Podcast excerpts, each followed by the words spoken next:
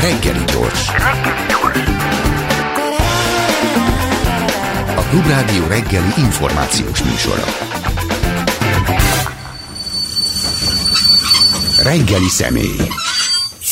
A másfélfok.hu honlapról indulunk ki tulajdonképpen, és rögtön akkor tisztázni és tudjuk majd kis Annával, aki egyébként meteorológus, a földtudományok doktora, az ELTE meteorológiai tanszékének tudományos munkatársa, a másfélfok egyik állandó szerzője, aki szerintem három-négy éves korában kezdte el az egyetemet, ha most önre nézek, de viszont jó, 15 évesen is sikerült befejeznie, hogy mi, mi ez a másfélfok? Tisztázzuk, mi, mit jelent a másfélfok? Kezdj Csókolom, jó reggelt! Jó reggelt kívánok, üdvözlöm a hallgatókat. A, a másfél fok az tulajdonképpen a Párizsi megállapodásra vezethető vissza.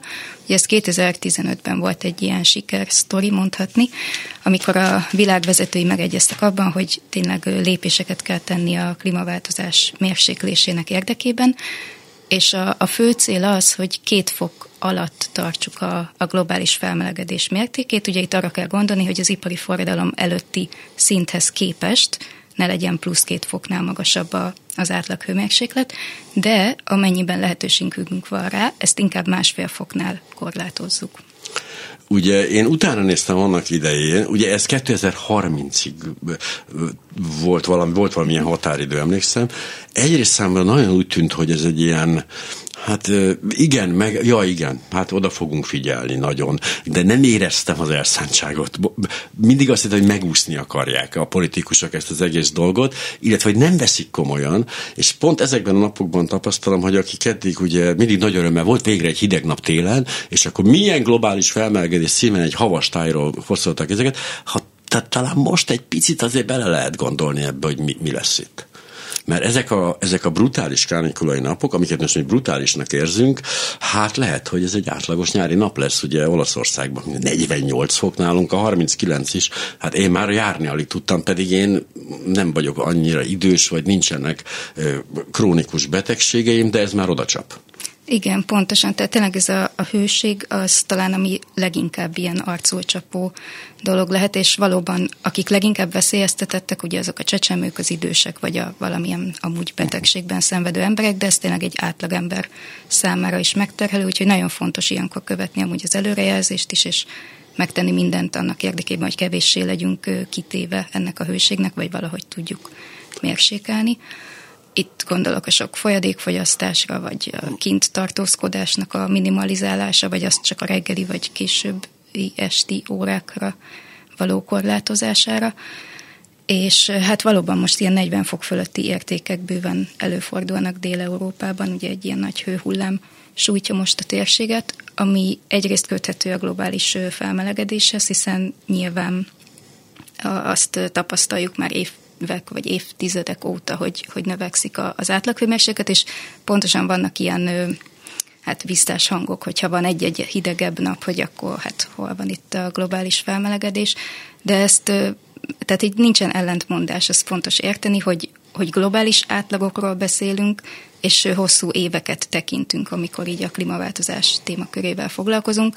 Az pedig, hogy előfordul egy-egy hidegebb nap egy-egy régióban, az, az teljesen belefér az időjárásnak a változékonyságába. Sőt, mivel ugye a klímaváltozás, az, amit globális felmelegedésnek hívunk, azért az nem azt jelenti, hogy most mindig 0,5 fokkal melegebb lesz, hanem a szélsőségek gyakoriságának növekedésével, ami egyébként egy teljesen abszurd hideget is jelenthet bizonyos esetekben, bizonyos körülmények között. Igen, pontosan. Tehát azáltal, hogy a, a globális klíma átlagosan melegszik, ez hatással van az áramlási viszonyokra is. Itt például gondolhatunk arra, hogy a, alapjáraton ugye az egyenlítő térség a legmelegebb, a sarkvidékek pedig a leghidegebbek, és ez hajt egy ilyen áramlási rendszert. Viszont ahogy melegszik a légkör, ez nem egyenletes a Föld minden pontján. A sarkvidékek azok jobban ki vannak téve, és ott nagyobb ez az emelkedés. Ebből következik, hogy a, a két terület közötti hőmérsékletkülönbség az csökken, tehát ez befolyásolni fogja, az, vagy már befolyásolja az áramlási viszonyokat, és pontosan, hogy jobban be tud hullámozni ez az úgynevezett jet, vagy mm, gyengülhet a jetstream, és így nagyobb hullámok vetődhetnek, ami elősegíti azt, hogy mondjuk a sarkvidéki hideg az benyúlik az USA-ba, vagy a trópusi meleg az sokkal északabbra jut, és pont idén télen ez szerintem nagyon jó példa volt, hogy a, a karácsonyi időszakban volt ugye az amerikai Egyesült Államokban Igen. rendkívül hideg, ugyanakkor itt Európában, meg szilveszterkor nagy, hát nem pólóba, de szóval egy nagyon enyhe idő volt több nagyvárosban Igen, is. arra emlékszem, hogy egy ilyen könnyű jack is, jack is, furát éjszaka is, és nem éreztem azt, hogy fázok. E, igen, mert amikor azt halljuk, hogy hát olvadnak a gletszerek, akkor hát ja, nekem nincs gletszerem, adjanak békét. Szóval, hogy nincs, ez a, nincs bennünk, amikor a, a jégsapkák, a, a jégsapkák oldásról beszélünk, akkor is azon, hát jó, de hát hol van, tehát semmi közöm hozzá.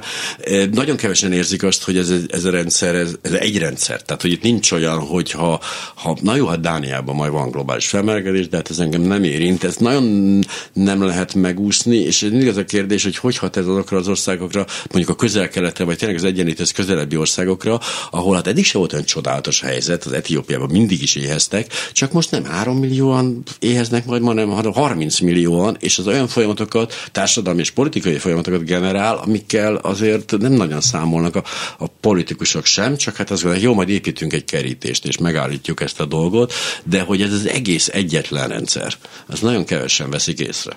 Igen, valószínűleg tényleg nehéz így átlátni, hogy mi közön van nekem, igen, mondjuk uh-huh. a gletserekhez, vagy az északi sarkhoz, hát hol van az, de igen, ez nagyon fontos, hogy egy zárt rendszerben vagyunk, egy bolygón élünk, és nyilván minden, mindennel összefügg, nem lehet elzárkózni tehát a, a természet nem ismeri az országhatárokat, hogy akkor ez majd engem nem fog érinteni.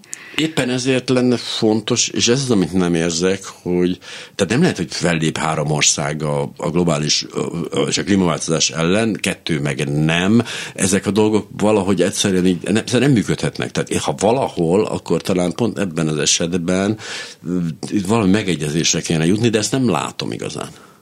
Igen, tényleg globális együttműködésre lenne szükség, meg tényleg ilyen kontraproduktív, hogyha ha valaki ebből kivonja magát, mert akkor lehet egymásra mutogatni, hogyha ő se vesz benne részt, akkor én se, vagy minek tegyek bármit is. Úgyhogy hát valóban, és szerintem halvány ilyen kezdeményezések vannak, hogy jobbra forduljon a helyzet, de még tényleg nem érezni azt, hogy nagyon tettekbe fordulna, vagy nagy mértékű elköteleződés lenne ilyen irányvonalak szintjén. Most már egyetemen kirajzolódik a trend, tehát egy grafikonon kiválóan lehet táblázolni, hogy ez létező dolog, de nem, egyen, tehát nem egyenlően hat mindenkire. Itt olvasom például ebben a cikkben, ezt nem ön írta, ha jól tudom ezt a másikokon, de teljesen mindegy ebből a szempontból, hogy például a városi környezetben azért ez fokozottabban sokkal jobban jelentkezik, mint hogy hát ha valakinek olyan szerencsés helyzete van, hogy egy hegyen élhet az erdőben, akkor az kicsit kevésbé érinti, de oda is eljut, tehát nem, nem fog kimaradni ebből.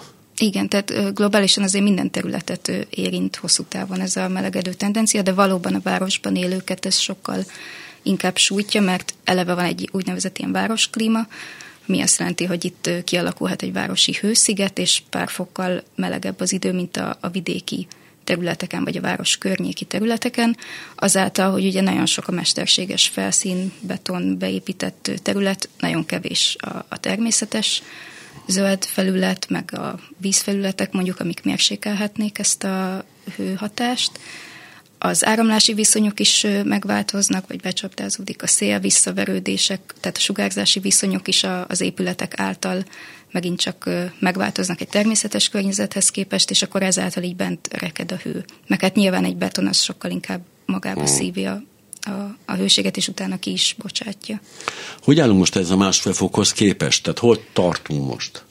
Most globális átlagban 1,1 és 1,2 fok környékén állunk, tehát már nincsen messze. Igen, ez, ez.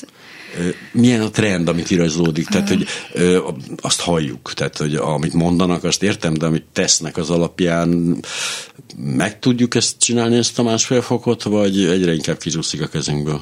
Hát minél tovább halogatjuk, annál inkább ki fog csúszni a kezünkből. Még szerintem reális, hogy, hogy ezt tartsuk ezt a cél, de ahhoz tényleg nagyon hamar kéne cselekedni, és elég radikálisan is, hogy vagy hogy ez megtörténhet. Mi, mi, az, amit cselekedni kéne?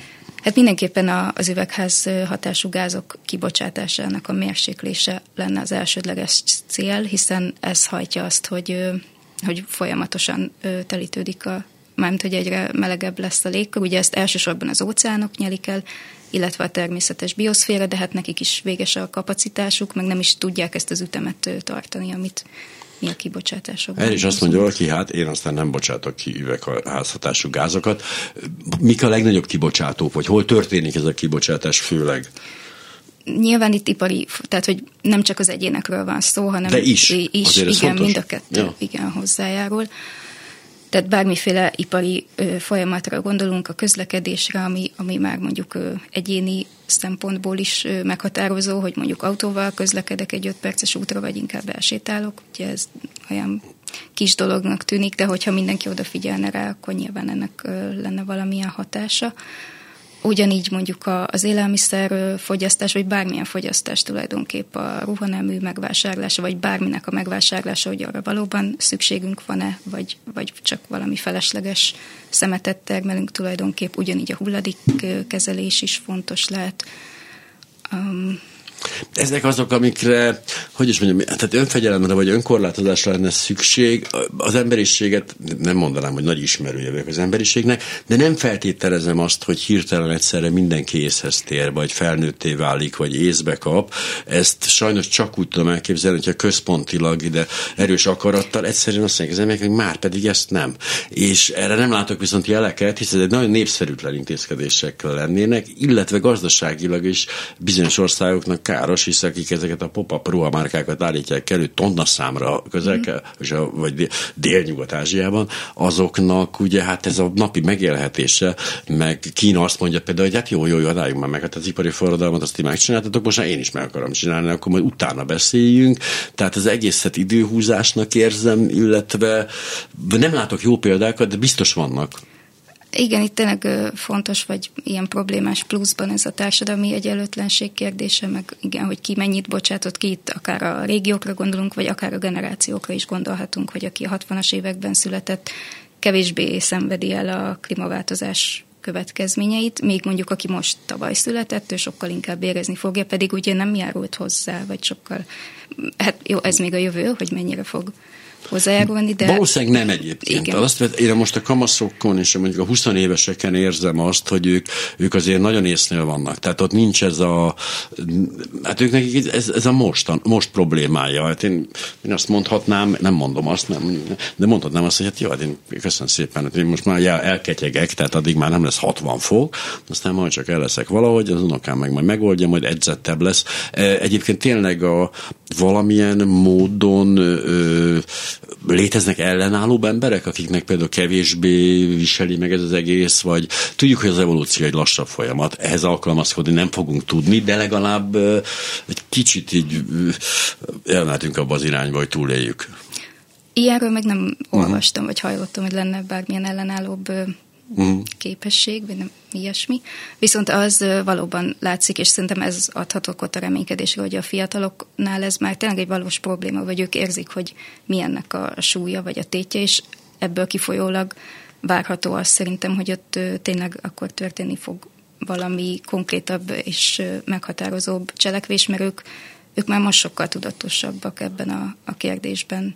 Azt figyeltem meg, Érdekes, hogy hol igen, hol nem. Néhány országban ö, ezek a 20 évesek, akik még nincsenek a hatalomban, tehát konkrétan döntésben is, de ki tudják már kényszeríteni a választott vezetőik től, hogy valamit tegyenek ebbe a lépésbe, igenis olyan pártokra szavaznak, amelyek ezt, ezt eh, legalábbis említik, vagy programjukba veszik, stb. stb. De sok helyen azt látom, hogy konkrétan a hatalomban levők, konkrétan a vezetők pont a nem érintett eh, korosztályhoz tartoznak. Tehát azok a 50-60 pluszos emberek, akik ezt így nem is értik igazán, de nem is, nem is nagyon gondolják, hogy ez annyira lényeges lenne. A GDP sokkal fontosabb, mert hogy az ugye egy jó szám tehát, nem, tehát minden jel arra mutat, hogy nem fog sikerülni megugranunk ezt a másfél fokot, legalábbis én úgy látom, hogy, hogy nem csak már lassan, vagy nem csak azonnal kéne cselekedni, hanem szerintem túl vagyunk ezen a törésponton, és azon gondolkoztam, hogy mi lehet, mi lehet az esemény, ami, amivel filmekben találkozunk általában, de az a nagy, ha nem is globális, de az egész világ figyelmét felhívó esemény, ami egy olyan áttörés lesz, amikor hirtelen mindenki megijedett a dolgtól, tehát hogy tényleg történik valami nagyon rossz dolog. Igen, ezt azért nehéz, mert egy ilyen időjárási szélsőség azért az egy-egy régióra korlátozódik, és akkor nyilván a helyi embereket ez megérinti, vagy megüti. A, az IPCC, az az éghajlatváltozási kormányközi testület, ami uh-huh. pár évente kiad egy ilyen jelentést, ott is van egy fejezet, ami kimondottan ezzel foglalkozik, hogy a, a társadalom az mm, mennyire foglalkozik a problémával, vagy hogyan tud mérséklési cselekvéseket tenni és ott is azt a konklúziót vonták le valamilyen tanulmányból, hogy akit már személyesen érintett valamilyen kár, így a klímavát, és összeköthető volt a klímaváltozással, az sokkal inkább hajlandó a, a cselekvésre, hogy, hogy valamit tegyen, és itt a cselekvésen belül is három típust lehet elkülöníteni, hogy valaki mondjuk egy fejlesztést hajt végre, mondjuk a szigetelést kicseréli. Uh-huh. A, a másik az, hogy egy ilyen áttérő magatartást tanúsít, mondjuk az kevesebb állati eredetű terméket fogyaszt, és a harmadik az az elkerülő magatartás, ez a legnehezebb, ami már egy ilyen komolyabb szemléletváltást igényel. Itt gondolhatunk mondjuk az autómentes életre. És akkor attól függően, hogy mondjuk milyen a, a jövedelme, vagy az oktatási szintje valakinek, ez, hogyha ezek magasabbak, akkor ez segíti mondjuk a fejlesztéssel járó áttérést. Tehát nyilván, ha több a pénzem, akkor van lehetőségem mm, megfelelő szigetelést vagy felújítást végezni a házamon. Viszont az ilyen mélyebb elköteleződést igénylő, tehát mondjuk az autómentes élet vagy a repülőgépes utak totális elhagyása, azok már egy belső motivációt igényelnek, ott az a fő tényező. Igen, mert a, ezek az egyéni védekezési módszerek, a szigetelés, a légkondicionálás, hát ezeken kettős hatásúak, mert egy, ha én be, beindítok egy brutális légkondit az én lakásomban, azzal lehet, hogy én a közérzetem javul egy picit, de az egészen rontok. Igen, Tehát ez azért, és ezt nehéz azért végig gondolni. Igen, mert ez tényleg csak így a tüneti kezelésre jó, de, de hosszú távon pont, hogy káros valóban a légkondi, hiszen ő is hozzájárul a, tehát foszilis üzemanyagokat használunk fel a működtetéséhez, úgyhogy valóban hosszú távon ez csak fokozza a problémát, és csak lokálisan ad valami. De hogyan függ össze például az állati eredetű táplálék fogyasztással, hát globális felmegvése, úristen, hát mi köze van ennek ahhoz? Itt a, a földhasználatra lehet ezt leginkább visszavezetni, ugye az, hogy állatokat tarthassunk, nyilván őket is etetni kell, és ahhoz megint csak takarmányt kell termesztenünk, ami földterületet igényel. És a, a, a földterületet azt főleg erdőírtással tudjuk megszerezni, mondjuk így a trópusi területeken, ami pedig hát nagyon nagy mértékben hozzájárul az éghajlatváltozáshoz, hiszen azt említettem is, hogy az erdők az egyik nagy természetes elnyelője a, a széndiokszidnak, hogyha ezeket kiírtjuk, akkor nyilván ez csökkenni fog, ez a kapacitás. Másrészt meg a, maga az írtás is egy kibocsátással jár, meg hát ugye a fában szén van elraktározva, hogyha azt elégetjük, akkor visszakerül. Hmm nem tudtam, a számomra rendkívül ellenszembes brazil elnök, amikor a Borszárnó mondta azt, hogy hát, hogy azért Európa azért kicsit kapja már a fejéhez, hát itt is őserdők voltak, hát kiírtottuk az egészet, akkor most de várjuk meg is, hogy hogy csináljunk. Akkor igazából persze nem volt igaza, mert amikor nem tudtuk a következményeket, nem voltunk tisztában ezzel, de ennek ellenére egy picit furcsa, hogy mi, akik kiirtottuk az összes, összes őserdőnket itt, most azt mondjuk ott neki, hogy ő meg ott ne tegye. Én érzem, hogy nem igaz a dolog, de mégis elég jól hangzik. Hát igen, itt megint visszajutottunk oda, hogy mondjuk akkor Kína is mondhatja, hogy igen. most miért álljon le, de valóban akkor nem tudtuk ezeknek a, a következményeit, és ez egy igazságtalan dolog, de sajnos ez van. Nehéz lesz átverni, mint ahogy azt is, hogy, hogy a könnyűipar, ugye tényleg a ruhákról beszélgettünk, ugye most olvastam a statisztikát, hogy valami, hogy is mennyiségben dobjuk ki, és nagyon rövid dobáljuk ki azokat a ruhákat, amiket tök feleslegesen megveszünk, és van olyan, amit soha életünkbe fel sem veszünk. Van egy ilyen nyomás rajtunk, azt férfiakon kevésbé egyébként, de nőkön erősen van egy ilyen vonás. Ez hogy járul hozzá például az egész klímaváltozáshoz, ez a könnyűiparnak ez a ez a furcsa, értelmetlen pörgetése? Hát itt is nyilván a nyersanyagokra vezethető vissza, tehát mm. hogy kvázi értelmetlenül, meg nagyon ilyen kizsákmányolóan használjuk, és, és úgy tekintünk rá, mintha egy kiapadhatatlan forrás lenne. Tehát a textilhez is kell nyilván valami gyapot, vagy valamire szükségünk van, hogy az előálljon, és az annak a megtermesztése is erőforrásokat igényel illetve a, a műszálhoz meg még rosszabb a helyzet, mert ott meg ugye a vegyiparnak kell még igen. inkább. Plusz ugye még igen a globális ellátási láncokon keresztül is, tehát hogy egy csomót kell utaztatni ezeket a, a termékeket, ami szintén a közlekedés ugye hozzájárul a, az üvegházgáz kibocsátás. Azt hittem, például pont a Covid alatt azt hittem, hogyha egyszer rá vannak kényszerítve az emberek, hogy kicsit észbe kapjanak, és hogy például ezek a 6000 forintos Dublinba vezető sörrepülőjáratok, meg ezek az őrületek legalább kiesnek, és nem, azt látom, jönnek vissza.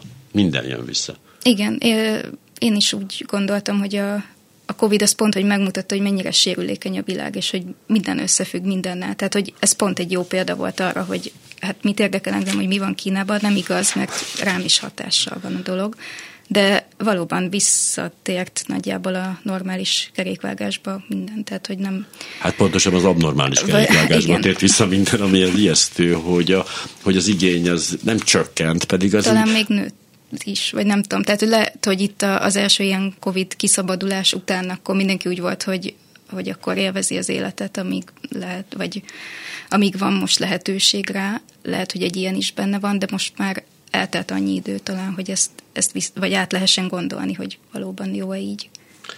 Azt, itt van, hogy valóban idősek betegek és csecsemők számára ugye nagyobb kockázat a, a hőség, ugye az ellátórendszert elkezdik túlterhelni a dolgot, ezt láttuk a Covid-at, hogy ez nagyjából mit jelent, és és a legszörnyűbb egyébként, amit most tapasztalok, hogy hogy nincs az az éjszakai enyhülés, amikor lemegy a nap, és akkor egy óra múlva az ember kimegy, és akkor ó, csak hűvös szellő, és fú, és akkor egy kicsit meg, hanem egyszerűen végig hajnalig, ugye én ötre jövök ilyenkor szerdán ide, az azt jelenti, hogy mint a fél ötkor felülök egy rovogóra, és hát, és nem éreztem azt, hogy, hogy, hogy hűsölnék, ja, menet szél persze hűtött valamelyest, de hogy, hogy ez sincs, ez a, ez a, ez a fellélegzés. Igen, valójában egyébként ez a megterhelőbb, tehát hogy beszélünk itt a napi maximum hőmérsékletről, 40-45 fok fölötti értékek, ugye mondjuk Olaszországban, és itthon is a, hőhullámokat, vagy a hőségnapokat is úgy definiáljuk, hogy 25 fok felett legyen a, az átlag mm. hőmérséklet egy nap, és akkor vannak különböző fokozatok, hogy ez a három napig kitart, ez már másodfokú riasztást jelenthet, hogyha ha 27 fok fölé emelkedik, akkor harmad, és ami igazán kritikus, az valóban ez, hogy a, nem csak a nappali maximumok emelkednek, hanem éjszaka sem hűl le a, a levegő eléggé, és a, ez a trópusi éjszakáknak szokták hívni, azt jelenti, hogy a minimum hőmérséklet az nem esik 20 fok alá. És ez az, ami szintén növekszik, amellett, hogy az átlag hőmérséklet meg a maximum is nőnek, és ez az, ami különösen megterhelő az embernek, mert így az éjszakai pihenés is egyre hát nehezebbé válik azt mondjuk, hogy trópusi éjszakák, ugye, de mi van a trópusokon? Ugye tudjuk, hogy picit kisebb a hatás, tehát nem ilyen kiugró, de azért ott is van változás, gondolom. Igen. Az egyenlítő környékén. Ö, általánosságban ott is észleljük igen ezt a felmelegedő tendenciát, de ott valóban eleve kicsit szűkebb tartományban mozog, tehát sokkal kisebb a hőingás, nincsenek akkora szélsőségek, mint nálunk, de, de azért itt is tetten érhetőek a változások. Ugye itt látom, a, a, ez Budapestre vonatkozik uh-huh. ez, a, ez a cikk, amit éppen olvasok, és látom, hogy ugye hát itt két szenárió is van ezzel kapcsolatban, mármint ezekkel a brutális hőhullámokkal kapcsolatban. Ugye e, ez a 10-24 nap, ez, hát ez egy ilyen határeset, de a 26-54 nap, amivel a pessimista verzió számol, az, hát az brutális, mert az azt jelenti, hogy gyakorlatilag a nyár kétharmada e, ilyen napokból fog állni, ami nem is tudom, hogy milyen szinten kibírható, de hogy hullani fognak az emberek, mint a legyek, az egészen biztos, mert én is cammogok, pedig azért. Azt gondoltam, hogy elég erőben vagyok, de tegnap előtt, nem, tegnap előtt volt egy olyan napom, amikor nem nem szédültem, vagy semmi, csak azt éreztem, hogy minden erőm elfogyott, és így feküdtem egy ventilátor előtt, és próbáltam életben maradni. néhány évtized múlva, mondja ez az előrejelzés, ugye hétköznapi lehet ez a dolog, amit most tapasztalunk, de hát kinek, tehát hogy ki fognak akkor itt, itt néhány évtized múlva izzadni helyettünk, mert mi addig, minket addigra elvisz a guláta az egészen biztos. Engem az zavart egyébként ennek a, a kezdeti szakaszában, amikor azok a előrejelzések jöttek be, hogy hát most aztán kész, meg, megáll a golfállam alatt, hogy kész, egy óriási elninyó fog mindenhol, és ezek azért nem jöttek be, ezek a nagyon pessimista elképzelések, mert hogy akkor azt várták az emberek, hogy hát akkor holnap megáll a golfállamot, de nem állt meg, és ez egy kicsit fellélegeztek, hogy ja, jó, hát ez olyan, mint hogy a, a gazdaság majd összeomlik, hogyha ez lesz, azt nem omlott össze. Ennek ellenére ezek a veszélyek fönnállnak folyamatosan, csak ezeket nem lehet előrejelezni. Igen, nagyon összetett a rendszer, tehát elég bonyolult kölcsönhatások vannak így a légkör, óceán, bioszféra között, és valóban ezt nem fogjuk napra pontosan megmondani, hogy, hogy mikor áll le a golfáramlat, de van benne ráció, pont amiatt ugye ez az eltérő melegedő tendencia is. Egyrészt, másrészt, ahogy a sarkvidéken olvadnak a gletszerek, bele jut több édesvíz az óceánokba, ez megváltoztatja a sűrűségét, és akkor ez az, ami hatással van például a golf, tehát az egész óceáni vízkörzésre tulajdonképpen. Igen, mert attól félnek az emberek, hogy ugye olvadnak a, a, a jégsapkák, akkor emelkedik a vízszint. De a vízszint emelkedése csak az egyik következmény, pont emiatt, hogy az édesvíz óriási mennyiségben megy bele közben, ami pedig egy egész más, egész más áramlást jelent, egész, több tulajdonsága is változik ilyenkor az óceánnak. Igen, tehát a sűrűsége is, amúgy a, igen, a tengerszint is emelkedik, plusz nyilván a, az óceánnak a felszín hőmérséklete is egyre magasabb, tehát nem csak a száraz földeket érinti a felmelegedés, plusz a széndiokszidot is elnyeli az óceán, ezáltal a pH-ja is megváltozik, így inkább savasabbá válik, ami meg már az élővilágra is komoly veszélyt jelent. Ugye talán a korallok a leginkább közismert faj ebből a szempontból egy ilyen indikátorfajnak tekinthető, hogy az ő kifehéredésük jelöli pont ezt a megváltozást. De hogy közben ez ugye két oldalról vannak sarokba szorítva ezek a szerencsétlen élőlények, tehát egyrészt folyik egyfajta olyan lehalászás, ami ugye alapvetően megváltoztatja az egész, egész ökológiáját az óceánoknak, plusz még ugye ilyen nehezítő tényezők befutnak hozzájuk. Azt nézem, hogy hol olvastam itt most egy anyagot ezzel kapcsolatban, ami, ami igen, egészen konkrétan a, a Telexen jelent meg egy ilyen körkép, a, a, ezekkel a hő, hő hőhullámokkal kapcsolatban. Ja igen, volt ez a hír, hogy ugye a vonatnak ez a bizonyos hűtővize felfort, uh-huh. és mhm. valaki megsérült. Igen. Ezek mind, tehát ezek mindennek ennek a folyamatnak a részei. Nagyon furcsa, egészen különleges helyekről jelentkeznek újabb, újabb dolgok. Az erdőtüzek, ugye, igen, az erdőtüzek, azok, mert azt mondja az ember, hogy hát Ausztráliában az erdőtüzek azok megszokottak, sőt a természet még igényli is ezt a, a megújuláshoz, hát akkor mi ezzel a gond? Az erdőtüzek jó dolgok tulajdonképpen.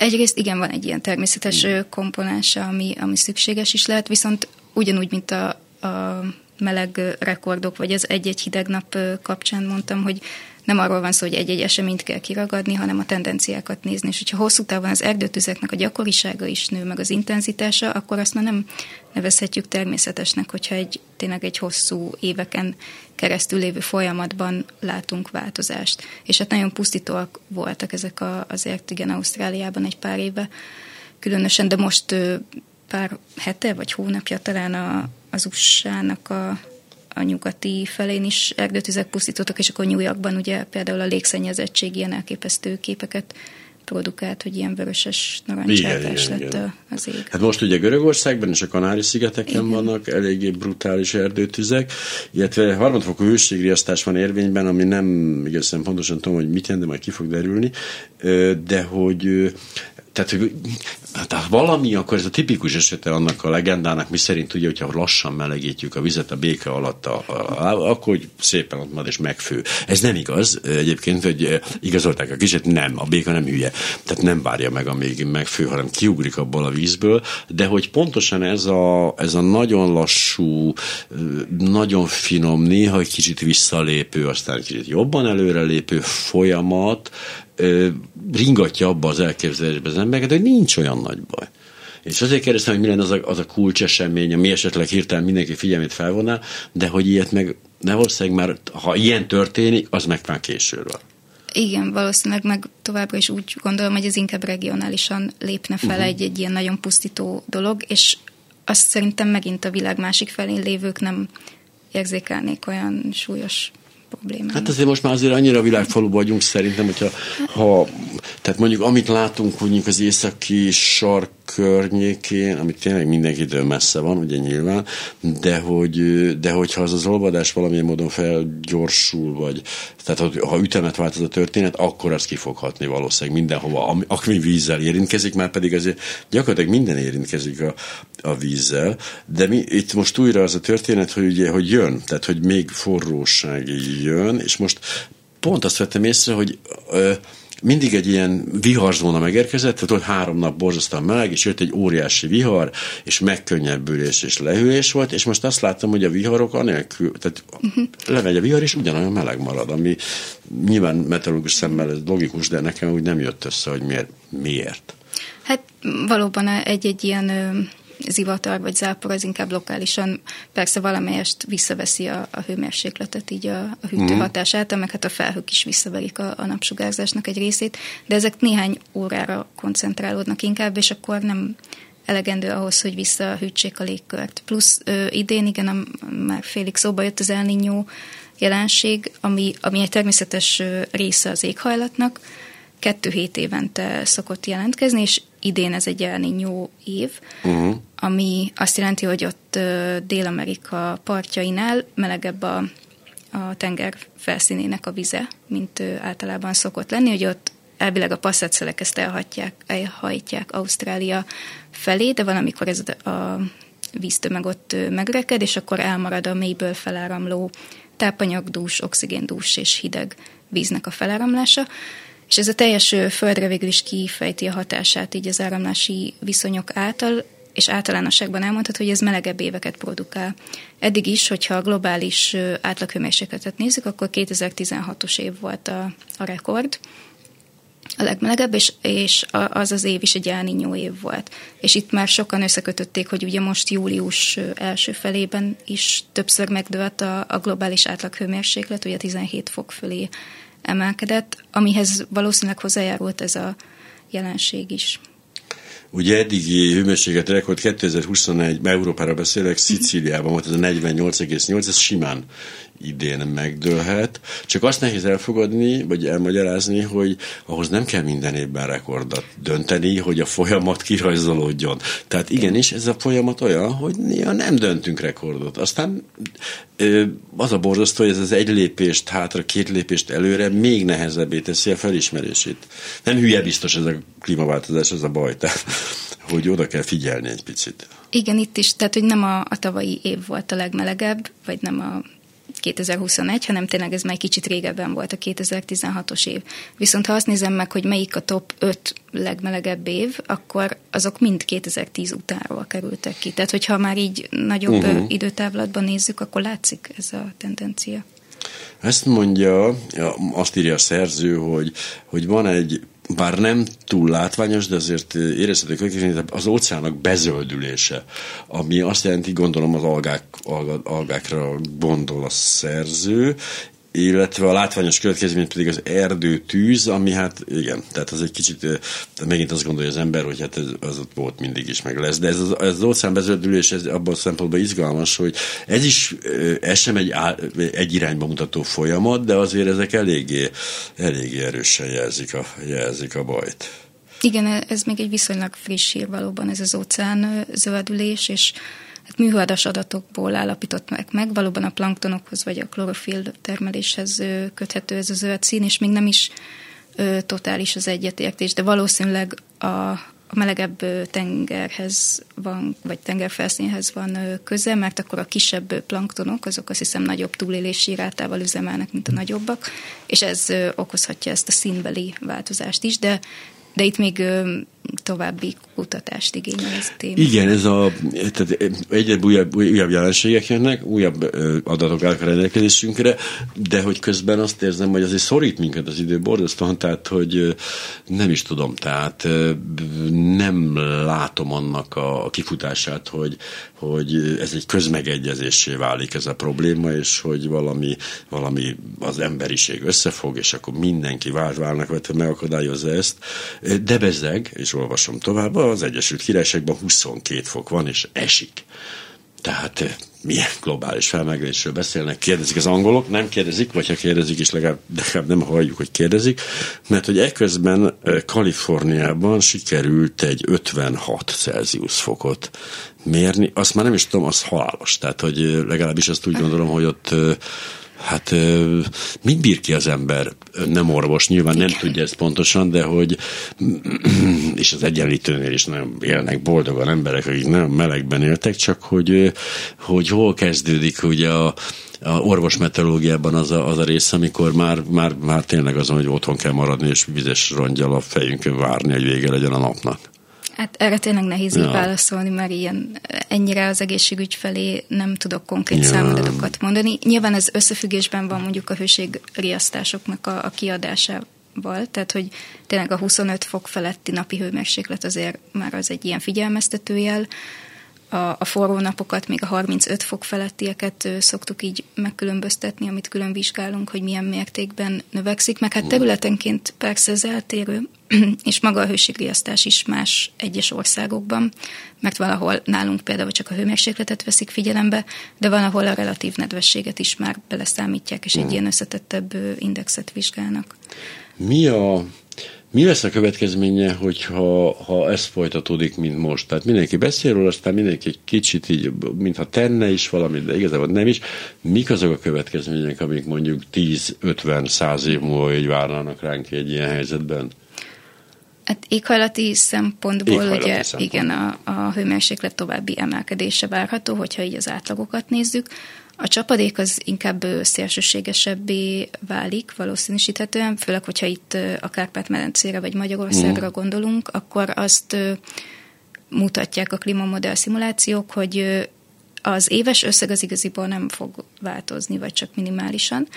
Viszont az időbeli eloszlása az más lesz, és átrendeződik. Télen több csapadékot várhatunk majd, most egyébként az a legszárazabb évszakunk, és jelenleg a nyár a legcsapadékosabb, ott pedig inkább egy szárazod, vagy egy kisebb mértékű csökkenés figyelhető meg, de, de ott is inkább az a lényeges, hogy, hogy hosszabb egybefüggő száraz időszakok valószínűsíthetőek, és aztán utána a rövid időn belül meg sok csapadék lehullik. Tehát itt is az összeget nézzük, akkor Átlagban kijön, de az, igen, hogyha az négy óra alatt lesz, leesik 80 mm csapadék, az nem olyan, mint hogyha igen, négy nap alatt esne le, hisz egész másképp viselkedik, elszalad és eltűnik igen. az a víz. Pontosan, és ez a mezőgazdaság számára is nyilván kedvezőtlen, tehát a talaj nem tud egy ilyen nagyon intenzív csapadékot igazán befogadni, egy ilyen áztató csöndes eső az sokkal kedvezőbb a növényzet számára, míg igen, ezek az intenzív csapadékok, hát a, a növényekben is kárt tesznek, meg ilyen infrastruktúrális károkra is gondolhatunk, amit már Meddig fokozódhat a felmelegedés? Tehát van ennek valami felső határa?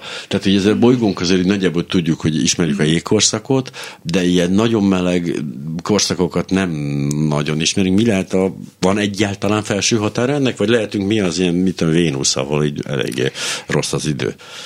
Nem tudom, hogy ezt ugye? lehetne szám. Igen, nem lehet ezt modellezni. Itt a, a modellezések szerint ugye az évszázad végéig futnak általában ezek a modellek, vagy ez az, ami ilyen beláthatóbb. Ott a legextrémebb esetekben mondjuk olyan 5-6 fok a, a globális átlaghőmérséklet emelkedése. Az nem tűnik soknak, így most halva, de az mondjuk tömeges kihalásokat jelent. Igen, hát tehát a, a két fok se tűnik soknak, pedig de hogyha majd, pedig az is sok, igen, egy-egy tized fok is számíthat, meg tényleg, hogyha ha megnézzük az IPCC jelentést, ott van egy összehasonlító elemzés a másfél, meg a két fokos globális felmelegedés között, és egyes esetekben tényleg ilyen elképesztő különbség van a csak ez a félfok, hogy, hogy mit jelent a következményekben. A, ezt én láttam, vagy olvastam annak idején, ez, ez tehát tömeges faj kihalásokat jelent már ez a félfok különbség is, de ha másfél fokon tartjuk, az is, az is azt jelenti, hogy el kell búcsúznunk néhány állatfajtól. Mi talán túléljük, mert elég jól csináltuk ezt eddig.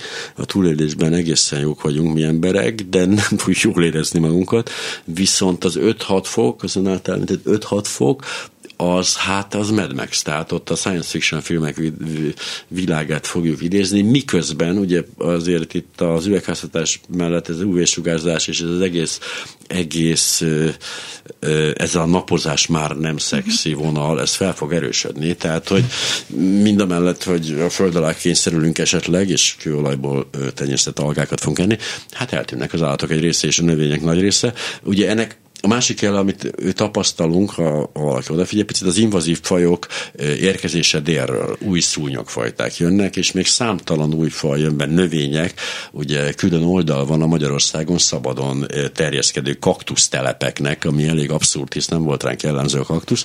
Tehát ezek, a, ezek, ezek itt vannak körülöttünk, csak hát figyelni kéne rájuk kicsit. Igen, ez is tényleg olyan szerintem, ami mondjuk kézzelfogható, vagy kicsit ilyen riasztó lehet, hogy ezeknek az új fajoknak a, a megjelenése, ami hát egy csomó potenciális veszélyt okoz. Itt most vírusokra gondolok elsősorban, hogy ha nem vagyunk rá felkészülve, akkor, akkor ez betegségeket okozhat. Az, hogy az évszázad végéig van modell, ugye azt pontosan tudjuk, hogy egy ilyen modell az idő növekedésével ugye a pont, pontossága nyilvánvalóan csökken, a számítási kapacitás, a szűk keresztmetszet, de mondjuk egy ennyire sok tényezős modell esetében szerintem attól, hogy a processzorok jobbak lesznek, még nem fog radikálisan javulni az előjelzés hatása.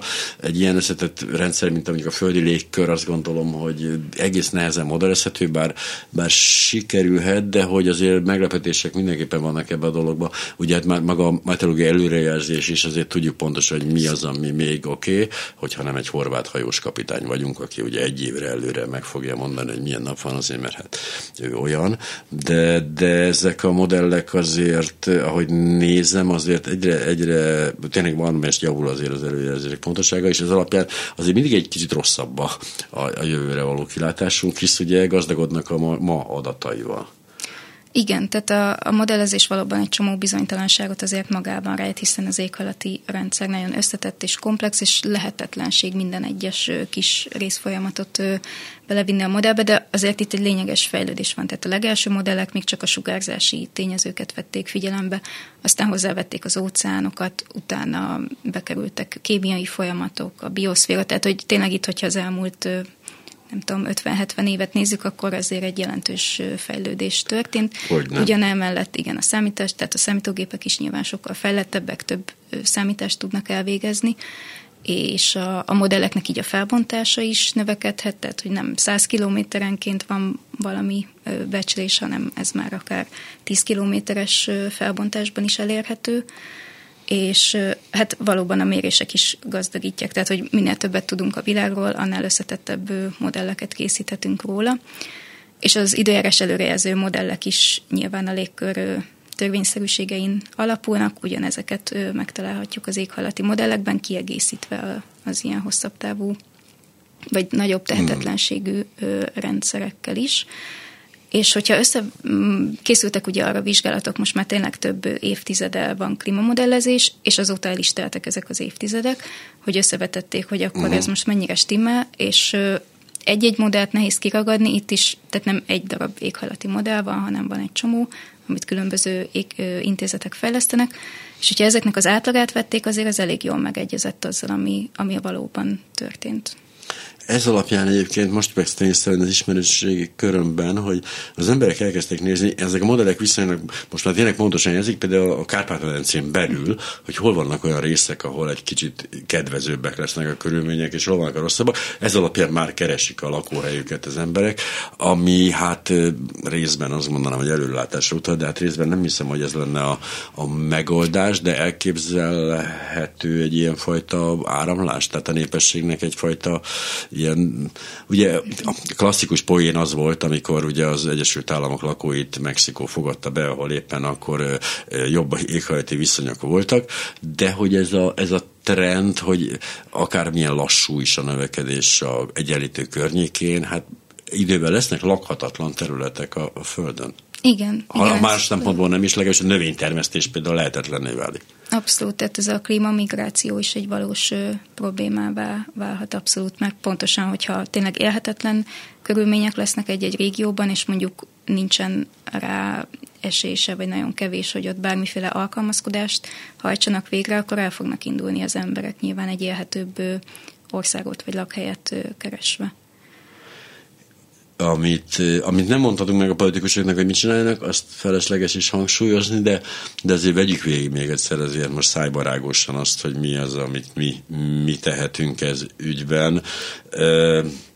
Elég sok félreértés meg tévedés van ezek kapcsolatban én például egészen megriadtam, amikor azt olvastam, és már pedig hiteles forrásban, hogy, hogy például amikor mi azt gondoljuk, hogy egy benzinmotoros robogóval járunk, hogy ezzel milyen jót teszünk, holott arányaiban egy, egy benzines robogó az, az szennyező, mint egy kamion, már úgy értem, hogy lebontva a lóerőre és távolságra. Tehát vannak ilyen ilyen tévedések, meg például az elektromos autó, hogy mindenre megoldás, holott nem, mert az elektromos energiát meg elő kell állítani.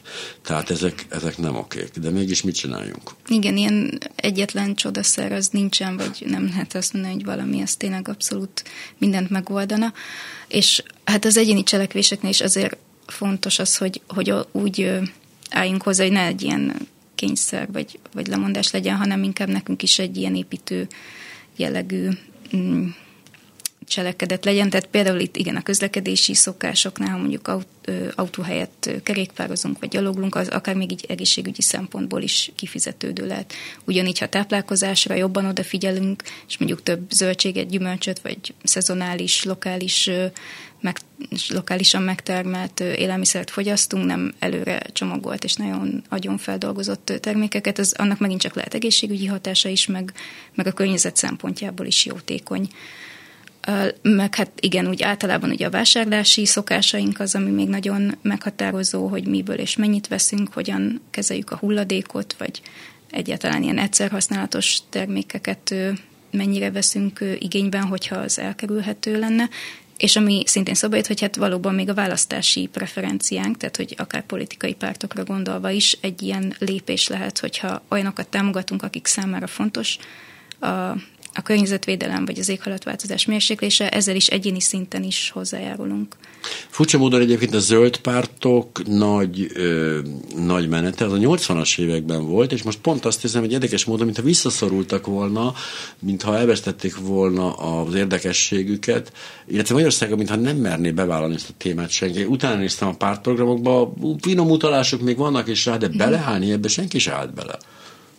Igen, ez talán még igen, lehet, hogy nem annyira népszerű téma, vagy nem tudom, mi lehet az oka, de pedig valóban a fiataloknál láthatjuk, hogy őket jobban foglalkoztatja ez a kérdés, és hát előbb-utóbb ők is szavazó korúak. Pontosan ez van, de mondjuk, ahogy tudtuk, hogy a fizikában, meg a kémiában például az új eredmények, meg az új, az új tények, ezek nem úgy kerültek be a köztudatba, hogy az idősebb generáció elfogadta ezt, hanem úgy, hogy meghalt. És felnőtt egy új generáció, amelyik már ezzel nőtt föl, és holott, és erre itt most pont nincs idő. Tehát ez a furcsa, hogy egyszerűen nem lehet megvárni, hogy a 60 pluszos, 70 pluszos politikusok felfogják ezt a dolgot, hanem rá kell kényszeríteni, ami ez egy sokkal nehezebb dolog. Igen, valóban nem könnyű, de hogy igen, itt megint visszajutunk, hogy, hogy ilyen szempontból az egyénnek is lehet ö, szerepe, hogyha valahogy egy ilyen kritikus tömeg ki tud kényszeríteni egy változást, akkor, akkor ez mindenképpen jó lenne. Ugyanakkor a, az ilyen nagyobb szintű rendszereknek a megváltozása is szükséges, akár az egyéni preferenciák átalakításához. Tehát például a biztonságos közlekedés pont egy ilyen, hogy ha én biciklivel szeretnék közlekedni, de azt látom a hírekben, hogy, hogy tragédiák történnek, akkor ez nem egy motiváló. Hát az biztos, hogy hogy egy 850 lóerős autó jelenléte egy városban, az semmivel sem indokolható. Tehát azt kell, hogy mondjuk, hogy ez, ez már a, hát ez a perverzió határát súrolja, de ennek ellenére nyilván nem, nem lehet megtiltani ezt, mert nyilván az autógyártó lobby egy kicsit erősebb, mint a zöld lobby, de hogy a középiskolások körében viszont a, a, az, az a, úgynevezett klímaszorongás, ami tényleg megjelent, és hogy egyfajta. Szóval nekik ez egy olyan dolog, ami, ami meghatározza az életminőségüket, és ők tényleg ettől szoronganak, és erre például elég sok megoldást, meg megoldási kísérletet hallottam, meg láttam is, de úgy tűnik, hogy itt is inkább a, a, a tüneti kezelés folyik. Tehát, ha, hogy, a, hogy a szorongás megszüntetés az elsődleges cél, nem a megmutatás annak, hogy de hogy itt minden jól halad, mert hogy nem. Hát igen, ez egy nehéz kérdés, de talán tényleg a megoldásoknak a, a keresése az, ami túl lendíthet ezeken a, a szorongásokon, amikor nem belesüllyedünk a depresszióba, hanem próbálunk valami kiutat találni, vagy alternatívát, amivel jobbá tehetjük a helyzetet. A másfélfok.hu, ami Hát gyakorlatilag ezzel a kérdéssel foglalkozik, persze az egésszel, tehát hogy globálisan. Milyen kapcsolat van az olvasókkal, milyen visszajelzések jönnek, mit lehet, mit lehet tudni ezekről? Egyetlen ki olvassa ezt? Az olvassa, aki már eleve egyetért ezekkel a dolgokkal, és hogy ez, a, ez neki a komfortérzetét növeli, hogy itt ugyanezt a témát olvassa, vagy be, vagy sikerül olyan embereket elérni, akik eddig ez a téma egyetlen nem érintett, vagy tök más gondoltak volna, vagy, mert ez nekem állandó probléma itt a klubrádióban is, is, hogy az az érzésem folyamatosan, hogy azoknak beszélek, akik ugyanezt gondolják, szintén liberálisak, szintén normálisak, szintén úgy gondolják, hogy, hogy ezek a dolgok így nem egészen jók, és egymással beszélgetünk egy ilyen szűk körben. Ott a másodfoknál ez még fokozottabban jelentkezhet. Fú, nehéz erre válaszolni, hát, igen. Gondolom most csak az egyéni példán lehet válaszolni, hogy egy-egy cikkre milyen, milyen reakciók jönnek. Igen, változó. Általában azért tényleg a, a, én is úgy érzékelem, hogy hasonló gondolkodású mm. emberek követik meg, akit eleve igen érdekel ez a téma. Néha van egy-egy kritikusabb hang, vagy aki mondjuk nem ért egyet egy-egy cikk mondani valójával, de, de ez a ritkább azért mert hogy egy nagyobb könyvesboltba járkáltam, és direkt engem úgy valamelyest érdekelt én nem annyira, hogy igazából nagyon elmélyegyek benne, de azért úgy megnézem, hogy mi kellene meg.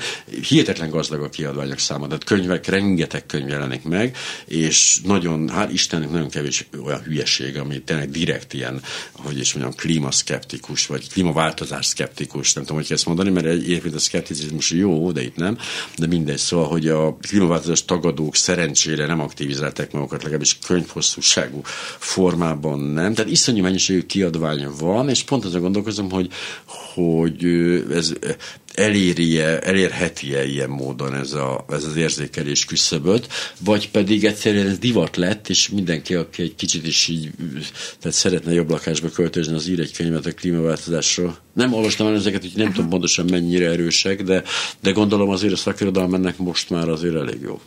Igen, szerintem egyre többen foglalkoznak a kérdéssel, mert hát azért több aspektusból lehet tényleg vizsgálni, hogy társadalmilag yeah. ezt mit okoz, vagy környezeti szempontból a természetre nézve, meg igen, hogy egyáltalán mi... Azt tudnánk megtenni egyébként tényleg, hogy akkor minden évben leülünk ide, és, mert, és akkor kirajzolódna itt is az a minta, ami egyébként mások számára kirajzolódik, csak hát kettőt kell kattintani, hogy ez hogy ez kijöjjön. Egyébként, ha nem vették volna észre, kis Annával beszélgettünk, még hozzából az alkalomból, hogy most talán ezekben a napokban egy kicsit jobban odafigyelnek az emberek arra, hogy iszonyatos meleg van, és hogy rosszul érzik magukat. Meteorológus egyébként, a földtudományok doktora, az ELTE meteorológiai tanszék tudományos munkatársa, és a másfél fok állandó szerkezet. Olvassák a másfél fokot, szerintem ez most ez a beszélgetés arra volt jó, hogy így nagyjából oda, oda világítsunk néhány homályos sarokba, egyébként pedig ott aztán tényleg elmélyedhetnek ezekben a dolgokban, és ott megtalálják azokat a könyveket is, amiket esetleg utána érdemes, érdemes elolvasni, hogy meg tudják nyugtatni kamasz gyermekeiket, hogyha vannak kamasz gyermek. Nagyon szépen köszönöm, hogy itt volt. Nem, már ami nagyjából végeztünk a, reggeli gyorsan. Jövő héten rengetegszer találkozunk, úgyhogy most el is tűnök, úgyhogy engem hétfőig nem hallanak, viszont azt követően meg egyre gyakrabban. Nagyon szépen köszönöm, hogy köszönöm itt volt. Köszönöm én is.